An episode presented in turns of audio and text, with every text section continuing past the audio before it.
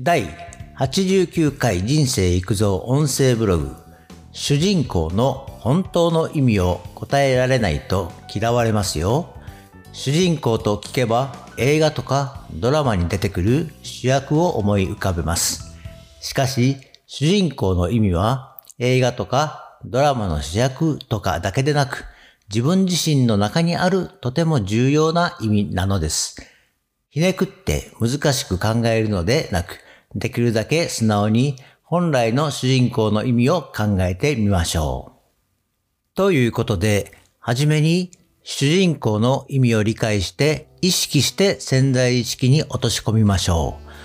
人を愛して愛される、愛されたいなら、人を愛して人は心開く。昔聞いた歌の歌詞でもあった気がします。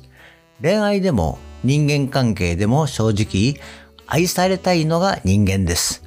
八方美人にならず自分の意志を貫き他人の言うことなど気にもしない人でもきっと愛されたい欲求はあると思います。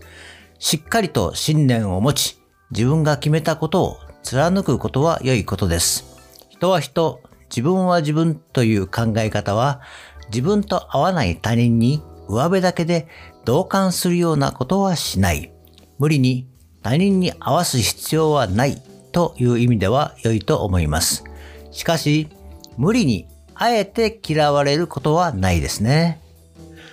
逆に、とても好きな人とか友達になりたい人に上辺の言葉だけで好きになってくださいとか私を愛してくださいと言うと嫌われるどころか変人扱いされそうです。何もしないで好きになってほしいなんて恋愛でも仕事でもありえないことです。自分が好きになる時もそうだし、相手が好きになってくれる時も何かに集中したり打ち込んでいる時の姿に憧れるものです。そこから感情も芽生えて心が通い合ったりします。一目惚れという何か目に見えない相互の直感。不思議なことのようで、それは不思議でないですね。そこで主人公。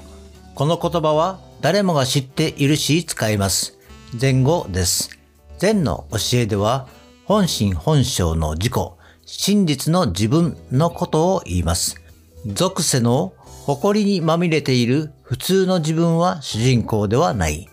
つまり、社会の風や人間関係、いろいろな情報で本来の自分に横島な考えや行動をしている場合が多いのです。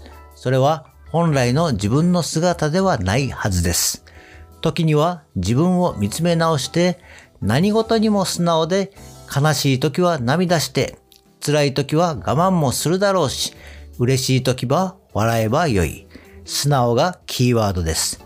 自由で迷いなく人を愛して愛されたい本来のあるべき姿ですね。日々の自分の心は今素直なのか自問自答することが重要です。最後にまとめ。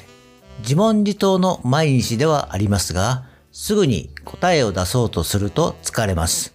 もしかしたら答えのないものに自問自答しているかもしれません。ただ、意識して潜在意識と会話するぐらいの気持ちで自問自答は重要です。焦らずコツコツと続けることだと思います。今日はここまで。バイバイ。